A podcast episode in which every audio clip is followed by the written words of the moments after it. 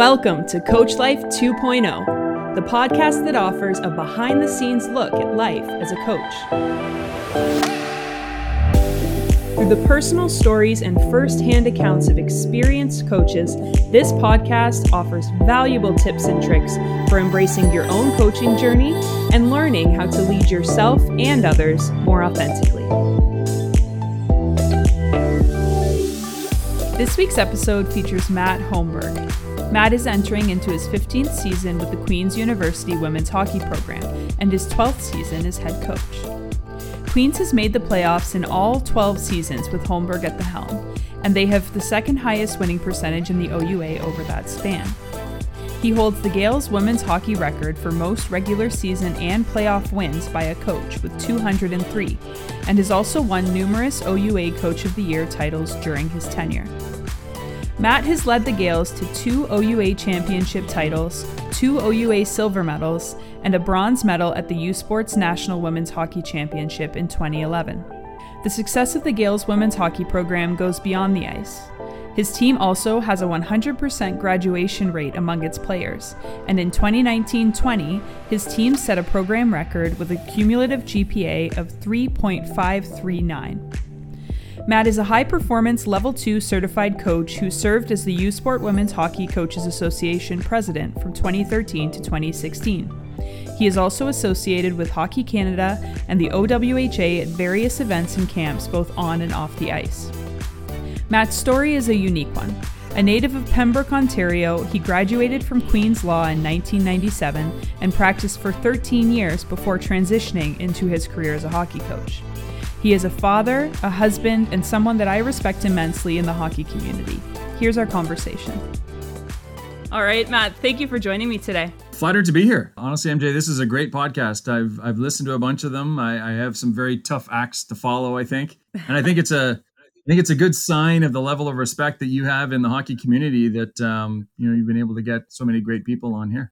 Well, thank you very much for that. And speaking of respect, I mean, I'm excited to have an opportunity to talk with you. You know, having coached against you for four seasons at Ryerson, I always respected the way that you did things and respected your program and your approach. So I'm really looking forward to hearing a bit more about your coaching journey. And with that in mind, could you kind of share the story about how you first got involved in coaching? Sure. Um, you know, I uh, like most Canadians. I think I, I uh, I loved hockey from a very young age. I came from sort of a smaller town in in uh, northern Ontario.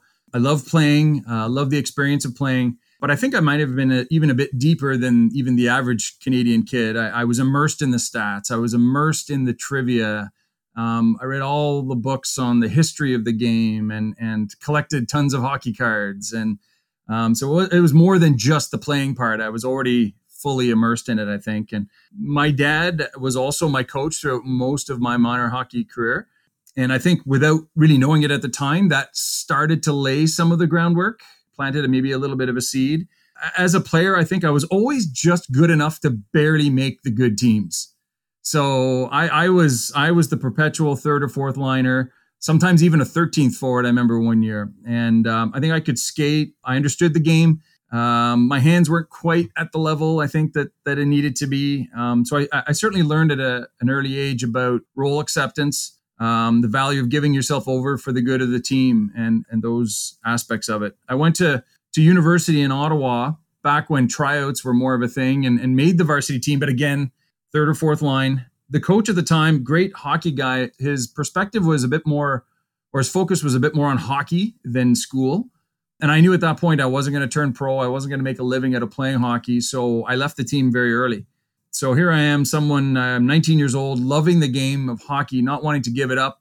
And so I approached the Minor Hockey uh, Association in Ottawa um, about coaching. And uh, they gave me an Atom House League team.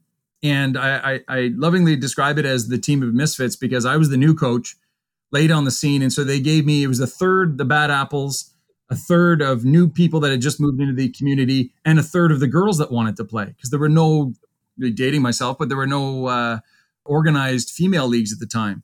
And so I took what I perceived to be, you know, a, a positive coaching approach and, and loved it. And the team did well. And um, I think that really planted the seed as well in terms of coaching females. so then I went to Queens for law school, uh, became a lawyer, practiced in back in my hometown Pembroke for a few years, and then moved back to Kingston, practiced there, and always just sort of kept my my toe in the water. Some house league here, running some clinics there. I had a career, and I never really thought I'd make a career out of coaching. It was kind of tough to break into the the boys side of it, you know, without having played at a high level or knowing too many people at, eh, on that side. It would have been tough to crack and there really weren't that many full-time jobs on the women's side so I, I, didn't really think that there was anything more than what i was doing and then in 2006 i got an opportunity to be an assistant coach with the queens women's team.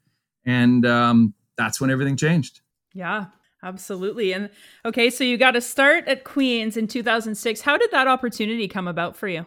Um, so um, the the then coach and I just happened to be paired together at a uh, a local charity golf tournament, and we just got to chatting. And uh, he was in need of an assistant coach, and uh, I was an individual who wanted to stay in the game and was looking for other opportunities, maybe coaching wise, and uh, and we connected and uh, went from there. Awesome. Okay, so you got that opportunity in 2006. I mean, obviously, the love for the game started at a young age understanding it was more than just, you know, the traditional Canadian kid who played because it was the mm-hmm. national sport. But what's kept or what's kept you in the game of hockey for all of these years? It's one thing to have an interest and get, you know, your toe in the water, but now all these years later you're still at it. It's your career, it's your profession. Why coaching? I guess there's a whole melting pot of reasons. I, I think all the cliches. Um, I love the game. Um, I'm comfortable in a leading role. Um, I'm competitive. I do want to, you know, have an opportunity to uh, to teach life skills. I think I think hockey. I know through personal experience that hockey can uh, really be a great teacher of life skills. So work ethic, character, humility, uh, resilience, preparation, positivity, teamwork. I think I was also perhaps unknowingly following in my father's footsteps a little bit. Um, so that that was always in the background.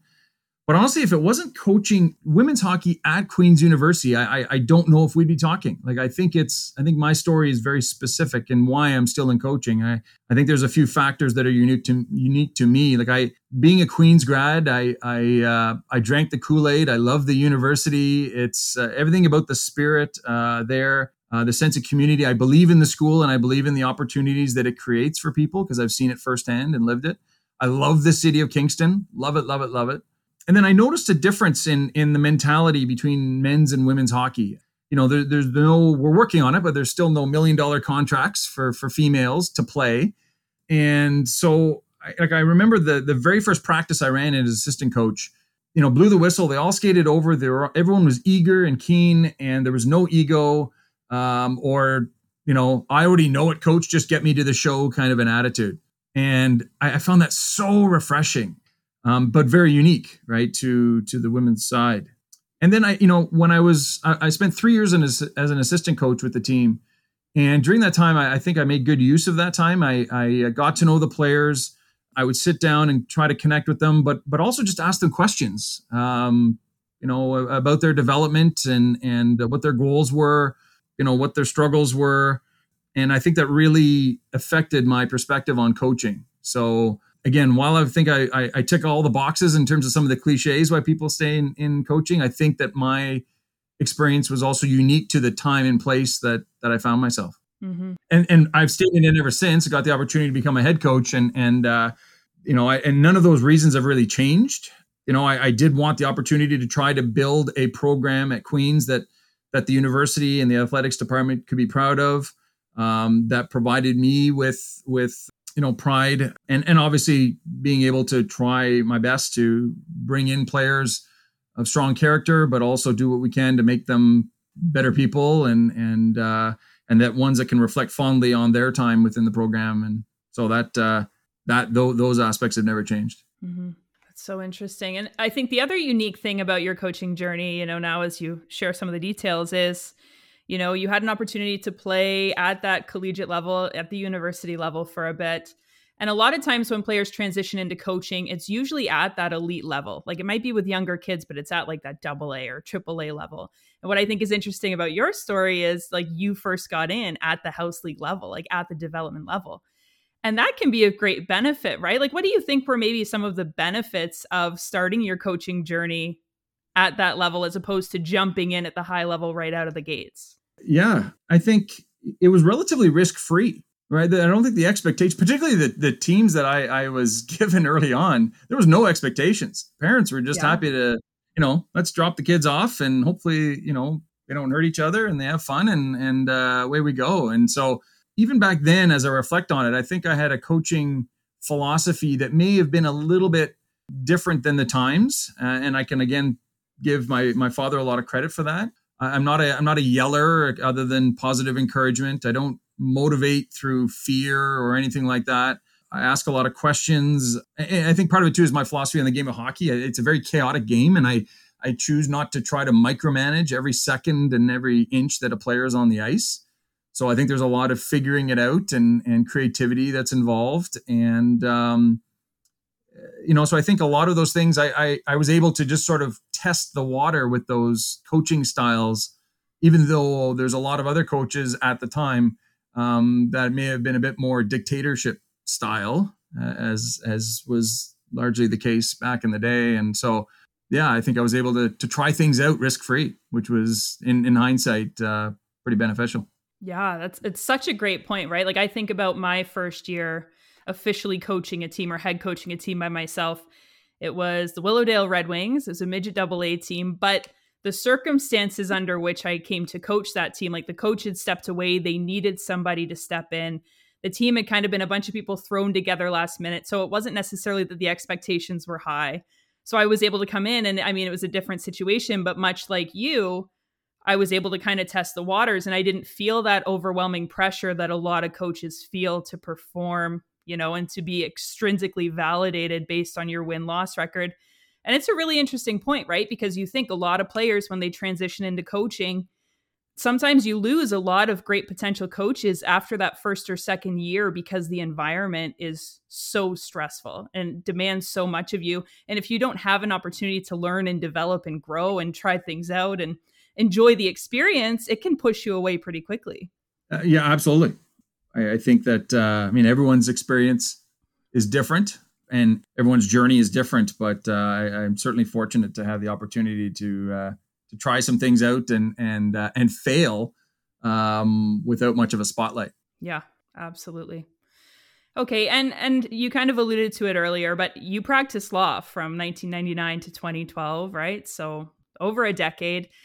Are there any particular transferable skills that you believe have benefited you as a hockey coach or contributed to your success personally and your team based on based on that experience?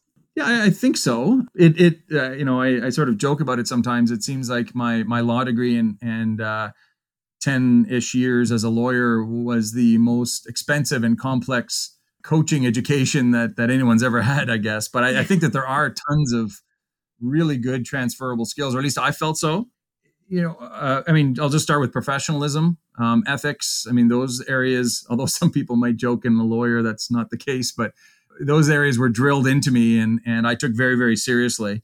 I think, uh, I think, you know, just developing or continuing to develop a good work ethic. I was a, I was a civil litigator. Uh, so I was doing a lot of trials, a lot of family law, a lot of criminal law, a lot of civil litigation. And so you know, I, I would have a trial coming up in two weeks. And so I'd spend a week preparing for it. And while certainly there are some differences, very, um, very also, similar to just preparing for a game that weekend, right? Like you're preparing for a competition, if I can, if I can put it that way. Um, learn to think on my feet, certainly in court. Learn to give uh, oral presentation. Um, I'm comfortable standing in front of the team, comfortable speaking with the refs, that sort of thing. Um, oral persuasion remaining calm under pressure, right? I mean, I, I was involved in some pretty high profile cases that that involved people potentially going to jail, losing lots of money, losing their kids. I mean, those are real life situations, and uh, mm-hmm. having to think on your feet with those things at stake um, really puts things in perspective. Um, so when you when you then transfer it over to hockey, while there's a lot at stake, at the end of the day, it is a game, and um, I think I'm able to stay relatively calm under pressure and and uh, solid level of emotional control. I lost a lot of cases. I'll, I'll be honest. I didn't win every case. I wasn't one of those mm-hmm. lawyers that went, you know, 200 no. So dealing with loss and like I said, I mean, some of those losses dealt with people going to jail, for example. I mean, that's huge. That's not just yeah. like, okay, you lost to to Ryerson this game, which is also tough to take sometimes. yeah. But it it uh it, it you know, a real life situation. So I, I learned to deal with loss. So some resiliency, managing people. Um, I had an office and some staff, and then just perspective again. You know, uh, so fortunate to be able to to have a career in in hockey, right? And and just just again, constantly reminding myself how lucky I am to be here. Wow. Well, that is definitely great spokesperson for transitioning from being a lawyer to a coach because it sounds like there's a ton of parallels. But it it really is amazing right? Like it's it's just really cool how many parallels there are and how many things you've been able to transfer from your practice as a lawyer to your practice as a coach. What about like um in terms of human tendencies right? Like the way people think or the ba- the way people react and respond. So i know you're talking about how you present yourself and how you communicate but is there anything there in terms of being able to kind of have like an emotional intelligence when it comes to interacting with people or, or knowing what people tend to do in certain situations and using that to help you facilitate? Uh, I suppose. You know, in my undergrad, I took a lot of psychology and social science. I've always been interested in in those areas, and so I think that uh, I had already developed a, a, a good baseline in terms of some of those skills but I, I absolutely have have continued to learn in that area by by coaching. There's that that is that is an area that uh, is is you're constantly growing and evolving. So so I, I think I had a good start, but uh, we're still working on it. Well, coaching is certainly a continued work in, in progress. And actually, on that note, you know, if you were to look back at your first few years of coaching and compare them to where you are now, what is it that you would say you've most changed your mind on when it comes to your coaching philosophy or your approach to coaching? Uh, yeah, great question. Uh, my, I think my story. Once I became a head coach, I think my story might be a little bit different. I know that there's some coaches, and we talked about it earlier, that that start, you know, learn some life lessons and have sort of grown into the coach that they are now. And uh, mine is a bit more of a sine wave, if I can use the analogy. I mean, the the opportunity for me to coach, to be a head coach, came upon rather suddenly in 2009, and so it was it was late in the summer, and Queens really didn't have a chance to to spend a lot of time searching for a new coach. Um, so they approached me and they said, "Well, you know, could you just do it for the year? We'll we'll figure this out after next year." So it was still a part time job. I was still a full time lawyer. So I talked to the players, and they were they encouraged me to do it, and and um, so I took that pre existing philosophy that I talked about, and then and then some of the things that I had learned from the players themselves over the past three years, and and then just entered that one year risk free. It's almost like I was taking over the house league team again, because I wasn't thinking that I would leave the law. I thought this was for one year. Um, there were no expectations on me really, mm-hmm. um, and so I just set some really simple priorities. I said uh, I wanted to run a professional program. I wanted to foster positive relationships between the players. I wanted to work on my connections with the players. I was happy to admit my shortcomings, my mistakes, that I didn't know it all, that I was working my way through it as we went, um, and be accountable to the players. I set very simple uh, values, honesty, positive attitudes, work ethic, and then tried to keep them accountable to it, and then just to have fun. And that was it. And so notice there's no focus on winning there, or or uh, you know we had systems for sure, and we worked on skill development, but um, you know those weren't the drivers. And then we set a record for most wins in a season, right? Mm. And uh, so Queens asked me back for a second year, and so still part time. And so I, I, I said, okay, one more year, just one more. Um, it was very busy, and because even though it was described as full time, we both know that it's it's a full time gig, right? So um, I kept the same philosophy, and then we won the OUA championship and won a bronze at nationals. And uh, so um, they asked me to become full time in the summer of 2011. And I'll pause here for a second and just again give my my wife Kristen a ton of credit because um, at the time I was a successful lawyer and and you know whatever salary comes with that. And uh, yeah. came home on a Friday and told them that Queens was looking to to make this full time and right away without hesitating she said well you've got to take it. And I said well, why? And she said because I see how passionate about it you are. I, I see you on days when you're doing hockey stuff and I see you on days when you're doing lawyering stuff. And and there's a big difference and uh, I said, well, let's think about it. So after a very long weekend and several bottles of red wine, she was still singing the same tune on Sunday night, and um, and so I took it. And uh, you know, we won another uh, OUA championship in 2013, and then uh, OUA silver in 2014. So you know, those first five years I a, we we Queens had, had a fair bit of success, mm-hmm. and um, you know it wasn't perfect, but we had a pretty strong culture, I thought. And then here's where the sine wave happens because there was a slight change, and and part of it was conscious, part of it not. But you know, I started to get some other people that were starting to you know latch on and maybe suggest there were other ways that I should be doing things, a bit more of the old school way of thinking. Um, I described my coaching philosophy to them, and they're like, "Well, why would you, you know, be a servant leader? Like a coach shouldn't be carrying the stick bags. What are you, what are you talking about?" And and you know, some of that sort of sunk in, and then you know, I think there was also a lot more internal pressure, right? So now I was in running a program that was expected to win, and you know, it was hard. We're, we're all human, and it was so hard to shake that feeling of being called either a fluke or a fraud if we started to lose. And so, no matter how confident I was in my approach, that I, I I did have that sliver of, yeah, geez, maybe there's something different I should be doing. And I hate to say it, but winning started to become more of a, a priority or a driver. And I, I started to work more on my competency, the X's and O's and, and whatnot. And that's and analytics, and that's part of it, absolutely. But and then finally, you know, I, I was really struggling with the conflict between connecting with the players and showing you care uh, with having to give tough feedback. And that was becoming tougher and tougher. So, and I've reflected on this quite a bit is, you know, for a couple of years, I wasn't keeping as close eye on, on the team cohesion. I um, wasn't holding players uh, as accountable as they should for lapses in character. Uh, I started to give more ice time based on skill rather than merit. Um, I was becoming less tolerant of mistakes. I um, I actually became a bit more removed from the players on the mistaken belief that I, it would be easier for me to give tough advice uh, if I became more emotionally distant. I still cared for them.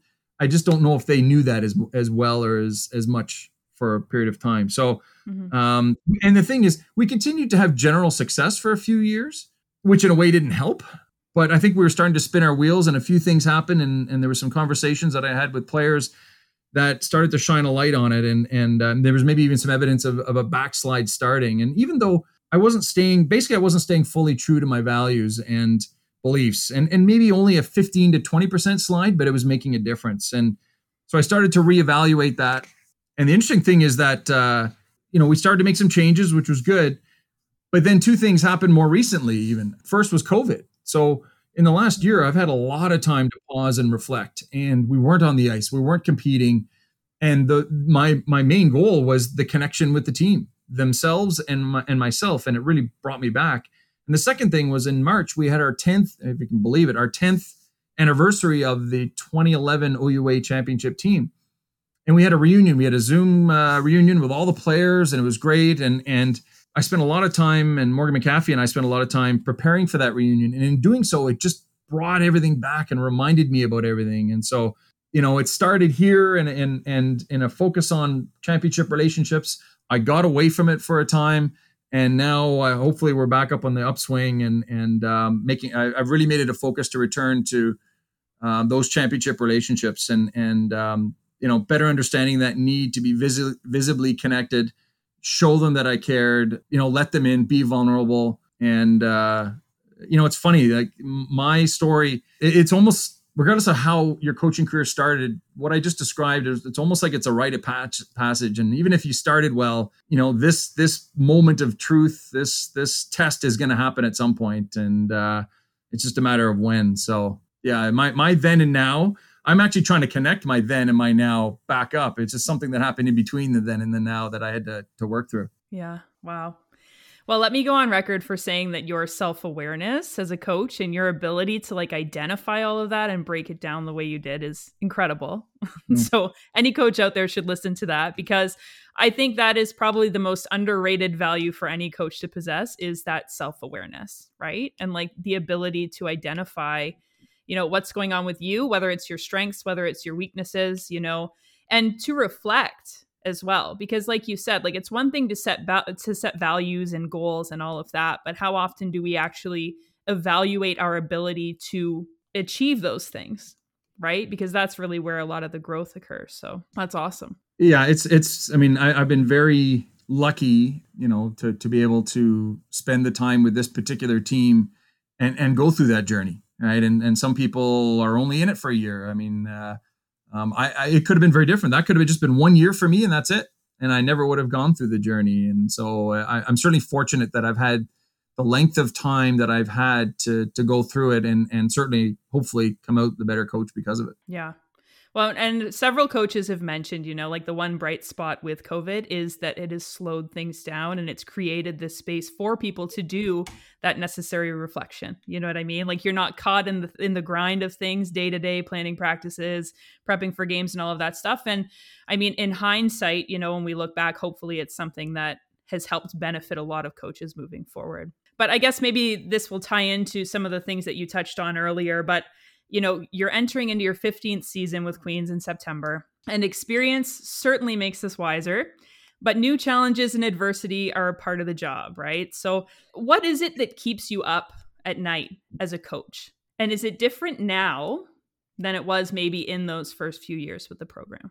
Uh, yeah, you know, uh, I, I think maybe some people feel that what keeps them up at night is necessarily a negative thing. To be honest with you sometimes what keeps me up at night is is just the excitement and the passion of it. Like i'm i'm thinking about strategy or line combinations or or even practice planning. I i enjoy that part of it. I i enjoy mm-hmm. the the preparation part. And so sometimes it's just my mind working overtime on on positive aspects of it. But one thing that i think that that has come up in the last 5 to 8 years on the other side of the equation is is I do worry about the athletes and more recently from a mental health perspective. And that that does weigh heavily on me at times. I, I've certainly been greater educated on all aspects of that over the past decade. There is a very positive, you know, groundswell of encouragement for people who are struggling to um, to openly talk about it. So there's there's both sides of that coin but I mean, students, let alone athletes, um, just I,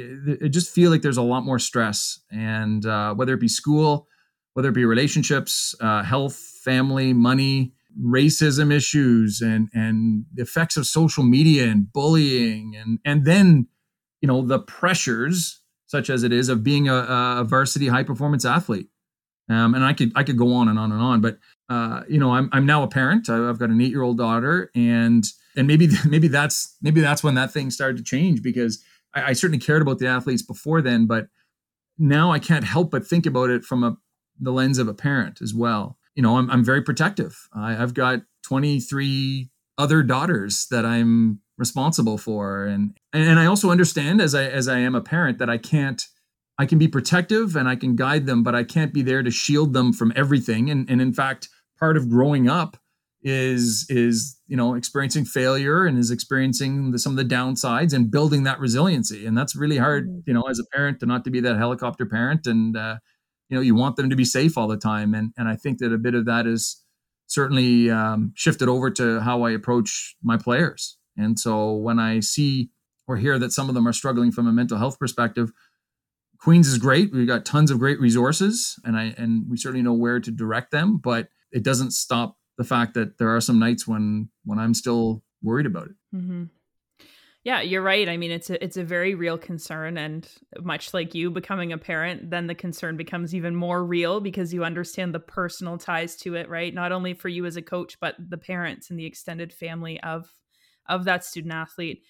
And like you said, a lot of it comes down to just surrounding them with the resources. I think sometimes as a coach, you can be like feel like you're stuck because you know you care so much but you're not necessarily trained to help make it better right? So i think the biggest part is just educating yourself on where these student athletes can go to get the help they need and proactively offering them those solutions but yeah like there's no easy fix and it doesn't seem like you know the epidemic of anxiety and and all of that is going anywhere anytime soon but it's certainly a, a work in progress and will continue to be so I guess just building on that, you touched on it a little bit there. So you became Matt the dad well into your mm-hmm. your coaching journey. Are there any particular ways beyond, like you said, it's kind of that hyper sensitivity to the well-being of your athletes, understanding that they're someone else's daughter? Are there any other impacts that becoming Matt the dad has had on Matt the coach? Hmm. Yeah, I, I, I, think so. Um, I, I, I, certainly consider myself very lucky to have uh, a loving and f- supporting family and and I certainly appreciate that uh, many don't always have the opportunity, you know, um, or family to to do so.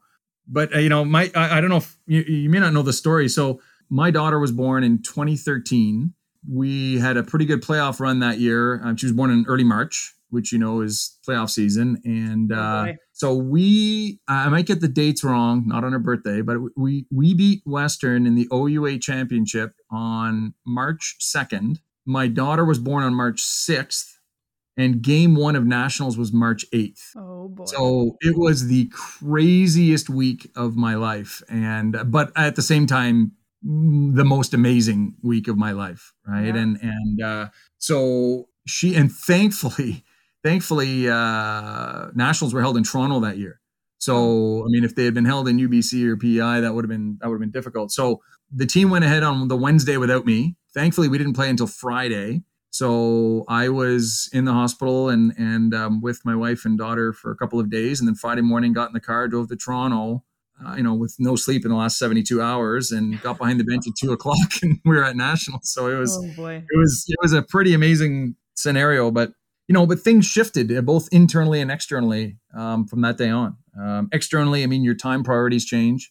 You know, I've I've got an extremely supportive wife who also has a busy career, um, formerly as a lawyer and now as a judge. And we've always supported each other's uh, careers and passions and aspirations. Um, throw in a a child, and you know, you're you're adding another element to that. But also internally, I think uh, you know I think that there's there's now a, obviously a very deep seated focus on on family and their needs, and uh, I think it gives you a greater perspective. I, I do believe. I hope it's made me a better coach. Um, again, like I said, not everyone has the opportunity to to have a family, and certainly there's plenty of outstanding coaches that are able to be great coaches without having a child. But I, I, think it's given me that perspective, and I think you know the team see. I don't hide my family from the team. I mean, they they they've they've seen my daughter. They've they've met my wife. Uh, we've had them over for a barbecue.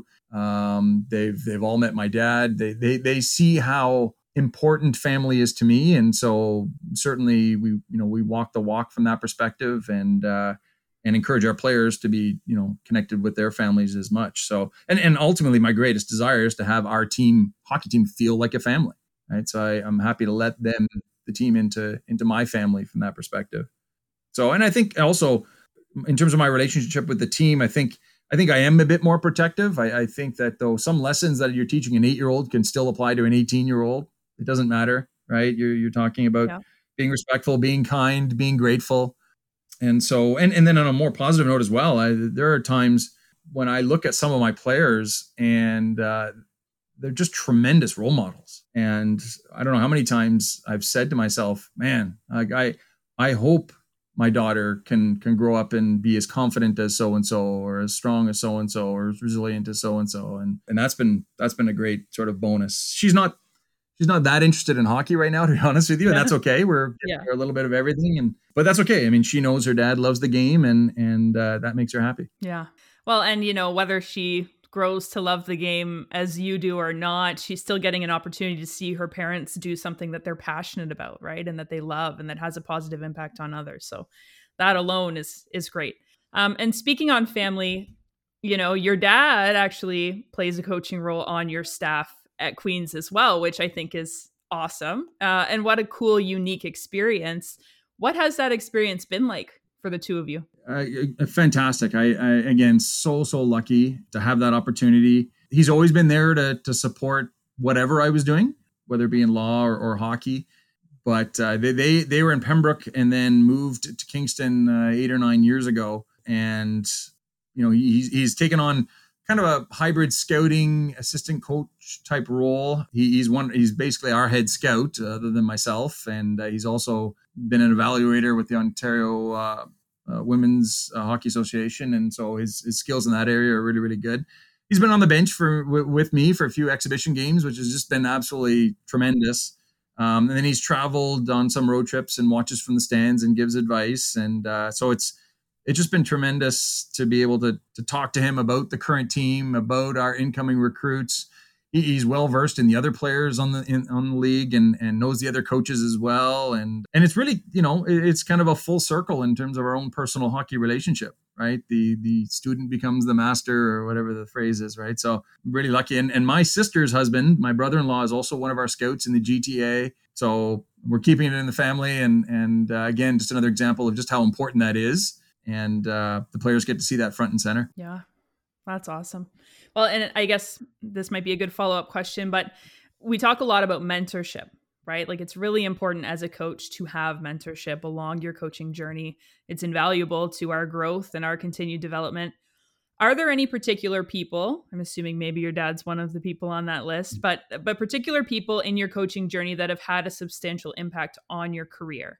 You know, maybe like a story or an example of something that they said or did that that resonated with you and, and stuck with you. Because I think sometimes the other part of this is, you know, when we think of mentors, we think someone that just provides this, you know, giant speech that's like rah rah, and it's you know, it, it doesn't have to be like this epic act or or thing that they did sometimes it's just you know something they told you when you needed to hear it the most or something that they did for you when it mattered the most i've, I've i'm so fortunate to have tons i don't know if we have enough time to name everybody to be honest with you. I i uh i think i've got a few of the classic mentors and i'd put my dad in that category sort of the uh the the sage older advisor type of a scenario. I'd put uh, Dave Wilson is the former women's basketball coach at Queens, and he was he was here for 35 plus years, and uh, so different sport, but a, a female, a male coaching a female sport, and he had seen it all by then. And um, and then also at Queens, uh, Harold Parsons and Janine Sargent were there when I started out. But to be honest with you, there's, there's not that many of that category in Kingston. We're a smaller community. There's not you know the, the, the circle of people who have coached women's hockey is extremely small mm-hmm. you know mm-hmm. and and so you know I, I spent a lot of time just doing a lot of trial and error on my own just just trying things out and and hoping that it worked and trusting my gut uh, but i've also been forced because of that to actively seek people out and so um, a few years ago we were lucky enough to get wally kozak who's who's been involved in the women's game for years and years and years he's out of calgary mm-hmm. he flew from calgary to kingston and basically was on my hip for an entire week so he saw a week that was and and pulled back the curtain and and uh, that was outstanding for me. It was really really good and yeah. uh, a lot of lot of reinforcement, but also a lot of really great constructive criticism and feedback that that I needed to hear. And I I just didn't know. There were just things I didn't know or blind spots I had, and and he he shone a light in them. So that was that was great you know, I, I, was lucky early on to have a few coaches in the women's game uh, Peter Smith, Les Lawton, Howie Draper, wow. who had been at it for a while. And they were very, all three of them were very accommodating, eager to talk, uh, encouraging. And then also, just even within the OUA, we are really, really fortunate. And you've had a few of them on your show already. I can't speak highly enough about the, the group of coaches we've had and, and currently have in the OUA. And, you know, we can reach out at any time and talk to each other and and we'll we'll we'll duke it out when the pucks drop but the, the respect and the professionalism is, is, unreal. And i'll you know give shout outs to, to a few that i've been around with for the last 10 years. There's dan church and rachel flanagan lisa haley sean reagan and there's others obviously but but that's been you know it's mentorship but it's it's kind of a mutual mentorship if you can call it that. Um, mm-hmm. brett gibson is the men's hockey coach here at queens and he's been at it for as long as i have too so i certainly rely on him for for some support, and he's a great guy. Spent time at Hockey Canada, so I'll throw Mel Davidson there, and and uh, spent time at the OWHA, and I've learned a lot through them as well. And and then you know I, I learned from my assistant coaches.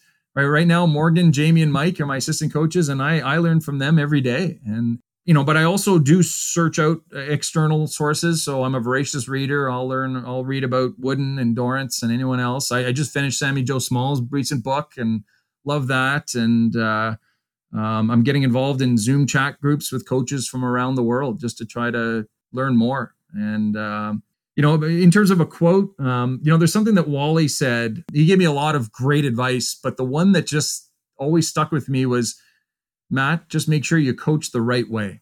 And uh, it's such a simple phrase but it was sort of I, you know he said it sort of when i was down near the bottom of that sine wave i was describing earlier and uh and i needed to hear it right? I needed to i needed to rem- be reminded of that and that you know taking the character values based based approach is the way to do it. Don't get sucked into the you know the winning is everything and the only thing sort of approach. So coach the right way was uh has, has always stuck with me. That's awesome well, I mean, one thing your answer really highlights for me, which I don't think is talked about enough, is the fact that, you know, I think sometimes there's this perception that mentorship happens when someone is magically dropped into our lives to guide us and mentor us and, and give us the answers we need. But like you said like it's the the ability to proactively seek out guidance and mentorship from people that maybe have more experience than you or different experience than you or different perspectives than you like there's so much there and i think now with our access to technology and networking there are so many opportunities and avenues for coaches to proactively seek that mentorship and guidance and get it. And i mean obviously you know your your record and, and your reputation speaks for itself and a big part of that is because you were proactively seeking to get better you know and, and look for people that can help you do that. Yeah I, I think that's a huge part of it. I think you you've got to you know admit that you don't know it all uh, check your ego at the door and and uh, seek out. And i you know again it's cliche but i think the day that i think to myself or say to anybody that i know it all is the day i should hang it up. So. Absolutely. It's a very very true statement. All right. So what about the flip side of that? I mean we know um, we look to have mentors have a positive impact on us. As coaches we hope to have a positive impact on our players.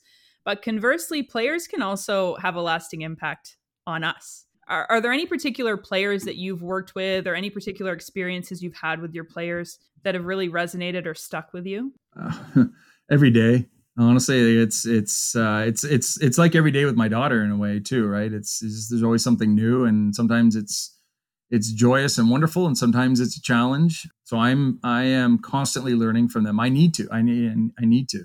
You know, I'll I'll uh, I'll I'll mention Morgan McHaffie. So she was a player with me. So she was a rookie in my first year as a head coach. So we spent five years together in a coach player relationship. And then um, she has now been an assistant coach with us for the last five years. So of the last 12 years as head coach, she's been with me in some form for the last 10. And, wow. and every time we chat, I learn something from her. And uh, I, I mean, the amount uh, of credit that I give to her directly for the success of this program on and off the ice, I, I can't speak highly enough about about her and how she has helped my career and, and helped the program. You know, I, I I am thankful for a lot of players when I was wondering about whether to take leave the law and take this over full time. And and I a lot of players at that point encouraged me to do so. And that was extremely, extremely helpful and, and very humbling. You know, every year I, I sit down with our graduating players and I ask them for some constructive criticism. Um, I kind of try to squeeze it out of them because players give you feedback when they're with you and they will be honest, but when you remove that that specter of ice time and roll and whatnot, and and they you take the shackles off and you buy them a lunch, they uh, they will they will tell you right. And and that yeah. honestly, those some of those conversations have been the most significant in in my entire coaching career. And and you, I mm-hmm. learned stuff that uh, you know you wish you would have known earlier, but at least you're you're getting a, a piece of it. But I'll give you two examples. And again, this is these were sort of signposts for me and and again sort of towards the bottom of that sine wave there was one athlete uh, wh- whenever we would have player coach meetings she seemed fine you know no major questions seemed to understand her role. But then in one team meeting so with the whole team there she she sort of had a, a very emotional you know everything just sort of spewed out at once and a lot of tears. Um, she she felt she wasn't being valued. She felt she was scared to make a mistake on the ice and uh, and she was right even though that was never my intention, ever, ever, ever my intention. And it honestly, it shook me to the core. It, it was, it was one of the most emotional moments in my entire coaching career. And for, for her to lay, lay herself bare to me uh, is one thing. And then in front of the team was, was another. And, and, uh, and then around the same time, maybe a little bit later, um, there was a rookie who had came to me after a couple months with the team, and she just felt that she wasn't connected to her teammates and wasn't, you know, and it wasn't anything she had done. It just there wasn't a lot of effort being made to sort of connect with the rookies. And uh, and and honestly I never would have heard that from any of my rookies during the first 5 years. And so you know when I when I talked earlier about some self-reflection that I did about what I was doing or not doing and how I had changed or how I had gotten away to some of my values those two moments were were signposts were were proof that okay there's there's something that's changing here and and and we're going maybe we're going in the wrong direction right? And and so those were tough to hear but i'm so glad i'm so glad that those players had the courage to to talk to me. Like that was the litmus test. We needed to hear that. Our our our culture was speaking back to me right? And was ringing the bell or or whatever you want to say. And so you know that uh, or another analogy that that was the guardrail right? The car was veering towards the ditch.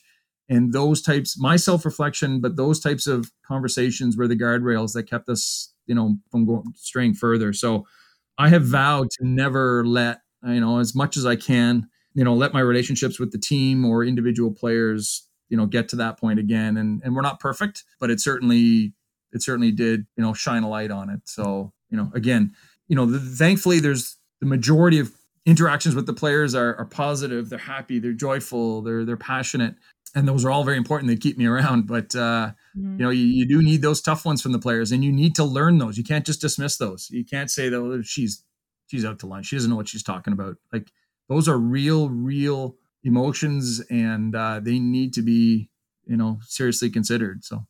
Yeah Oh, no question.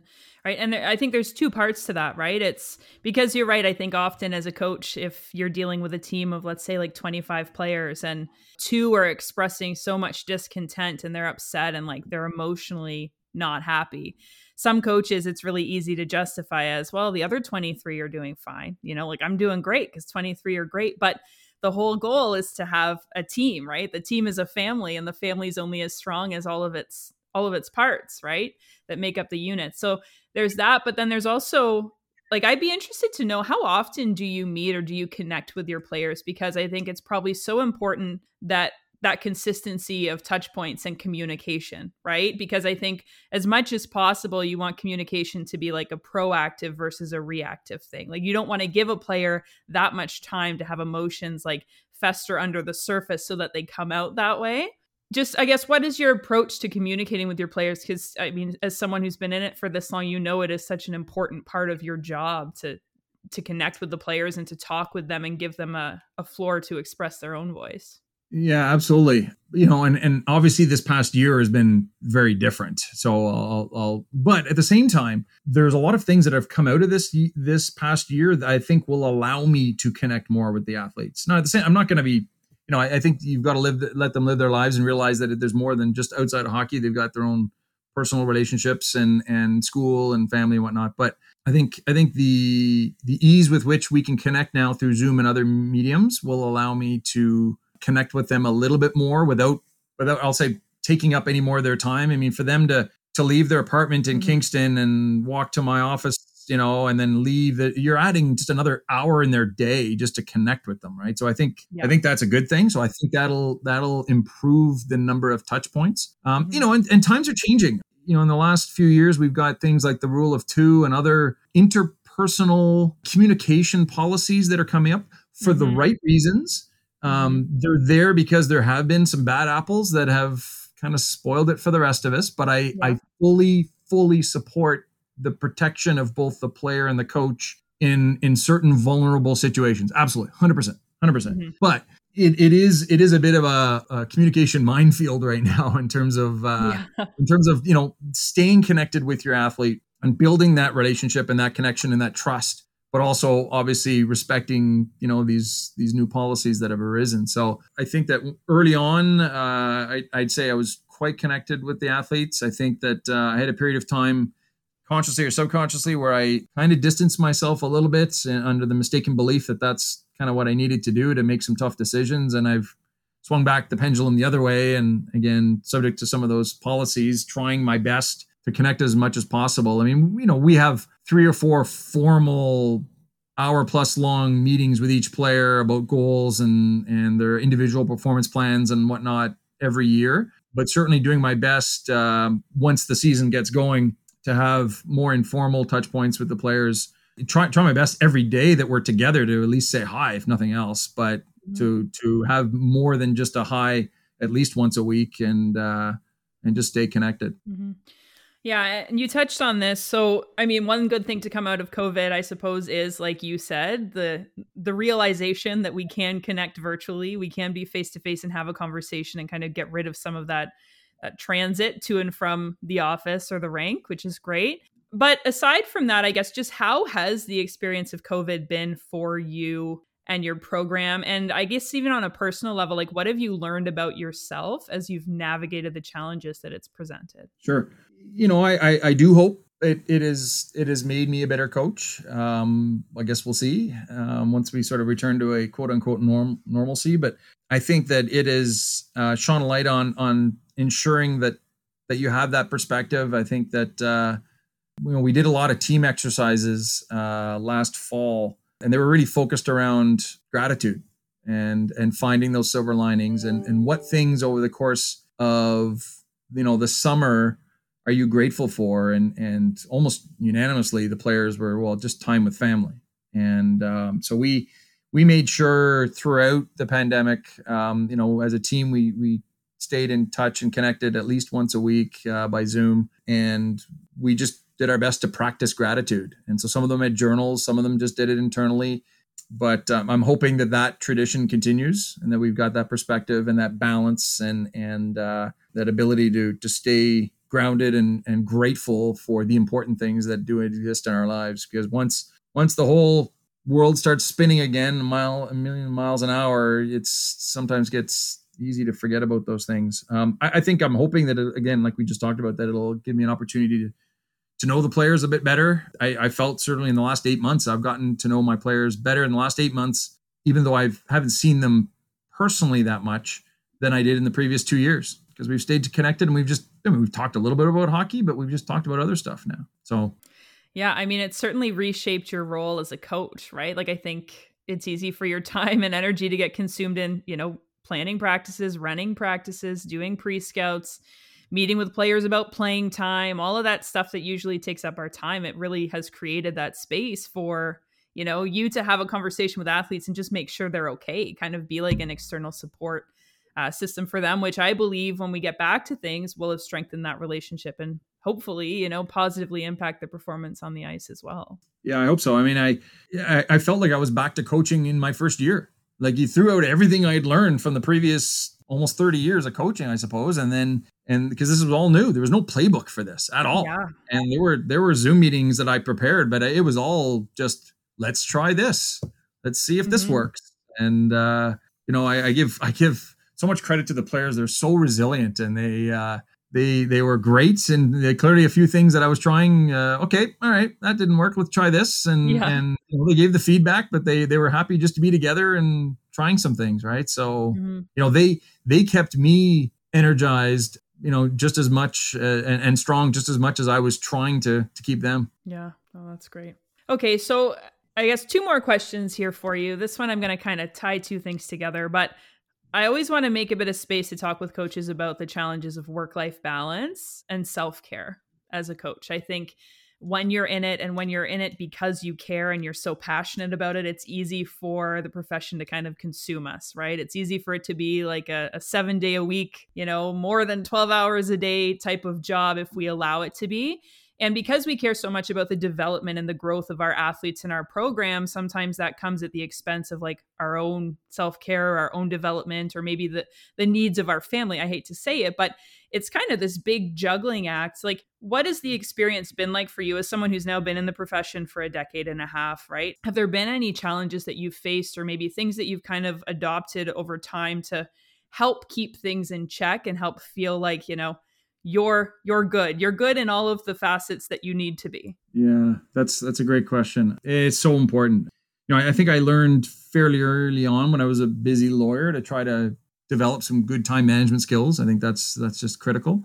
I think like most coaches we're very competitive we're very driven. Um, we want to be the best for ourselves for our program for our athletes. And uh, if there were 25 hours in a day we'd we'd take it right? And so you know you know about three or four years ago you know now i've got a three or four year old and also coaching full time and i was starting to struggle a bit uh, internally with not being able to spend 110% coaching and with family and then for me right? So those are you know eh, that's adding up to 330% and how does that work right? So um so i I, uh, I give all the credit to my to my wife for helping me with that for uh very politely sort of calling me out um but also supporting me and insisting that I remember, you know, to take time for myself. And I remember a couple years ago we did an exercise with the with a team. It was a sort of a, a psychological profile that each player could do for themselves, and um, it categorized you and gave you a whole bunch of information about yourself to help you with some self care and whatnot. And and the coaches did it as well.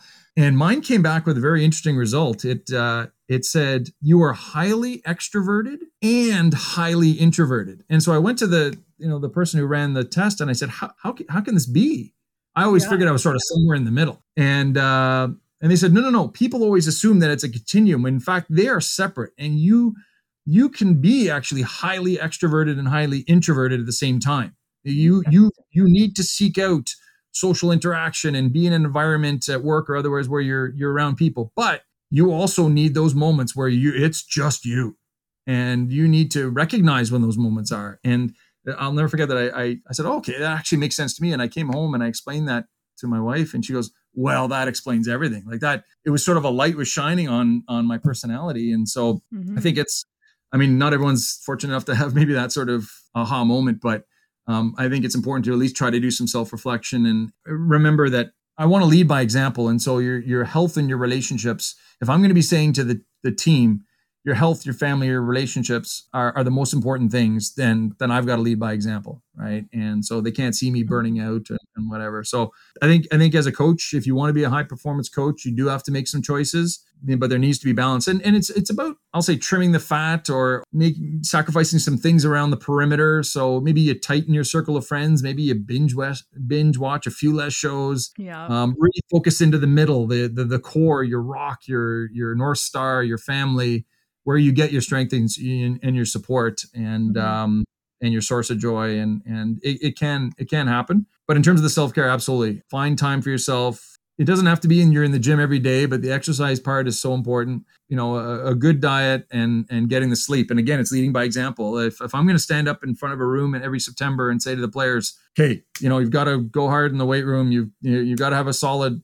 high performance diet and you've got to sleep then you know, I can't be walking in with a Big Mac and bags under my eyes, right? So it's, but it's also, and I think now yeah. I'm a father as well. I think that that you know I want to be there for for the team, but I want to be there for my daughter for years and years and years, and um, I'm not getting any younger. So, and then you know, hobbies. I think the COVID's been great. I, I uh, picked up the guitar again for the first time in 20 years. I nice. One of the uh, I'm not going to play anything for you right now, but one of the no. uh, hoping you play the outro song soon. um, and then again, one of one of when my when my parents moved to Kingston, one of the things my dad brought with him was an outstanding vinyl collection, and so I've I've taken that over to my place and and I've started to grow that as well and get a bit more old school with that. So, um, you know, just to find little hobbies like that, I think for yourself is is extremely important. Definitely vinyls. Well, vinyls are back in. They're not old school anymore. Yeah. They're like, yeah, they've been yeah. they've been recreated as new school, I guess. But that's awesome but yeah, you're right. Like, because I think, you know, you say that you're doing that now, but then I think for some coaches, it's overwhelming because when things pick up again and you're actually in season and your workload ramps up again, do you foresee the ability to like, you know, sit down with your guitar and and go through the vinyls and hopefully, you know, a lot of coaches will look at that and be like, yeah, you know what, that was something that energized me and reinvigorated me and, and gave me a break, like a mental break from, you know, always thinking and processing, you know, team related stuff. So hopefully we're able to still continue with some of that uh, as we make the transition back but you're right because i mean you're not only a coach you're a parent you know you're your own person and to be your best there's a lot of different things that need a lot of different buckets that need to be filled so to speak right and it's it's as you know you preach as a coach it's it's all about habits right and so yeah. if you start sometimes starting with a habit it's it's tough and it takes a little bit of perseverance but then once you start doing it you almost do it unconsciously at that point right? And it just becomes part of your your your life your routine and uh, you're on your way. So i think that's that's the first step is to get out and start doing it. And then once it's developed into a, a habit then you're in a good place. Yeah. And i think also like again coaches we can kind of be all or nothing sometimes in our approach to things. It's understanding that that habit can be something that's really small. Like it doesn't have to be big right? Like even if you're trying to create a new workout habit, it's not, you know, get into the gym and lift weights for an hour like you did when you were 20. It's like walk around the block mm-hmm. twice a day, you know, like make that your break and start small and then you can build bigger. But no one ever starts really big and then scales it down, you know? Well, I mean, a great, I think, habit for anyone listening would be to listen to the Coach 2.0 podcast and go for a walk around the block. Well, that is a great plug. Thank you, Matt. oh my gosh. Okay, so one more question to wrap up here. If you could go back in time to your first year of coaching and tell yourself one thing, what would it be and why? Yeah, I'll, I would. I'd probably quote Wally again and, and say, coach the right way. You know, take that values and character based approach. Let the passion fuel you, but take that values and character based approach and, and put the relationships so that the players' um, relationship with each other and your relationship with the players um, at the forefront. The values, be committed, be caring, be communicative, build confidence, continue to work on your competence on the way, but those core values uh, have got to be the driver. And and then stick to that. No matter what anyone tells you or any self-doubt that might creep in or regardless what the wins and losses are stick to that and and you'll be happier and more enriched and you will increase your chances and your players chances of of being your best selves by by taking that approach and honestly that is the true definition of success i mean regardless of whether you win or lose if you can all look at each other and then look internally and say we were the best versions of ourselves and as a team um, regardless of when your season ends, then that that is true success. And and here's the funny thing, and I've learned this is that if you can reach that point, I truly believe that you'll also maximize your chances of winning a few games on the ice as well. Like I think that mm-hmm. that will be a natural byproduct of reaching that other that other state. Yeah, no question.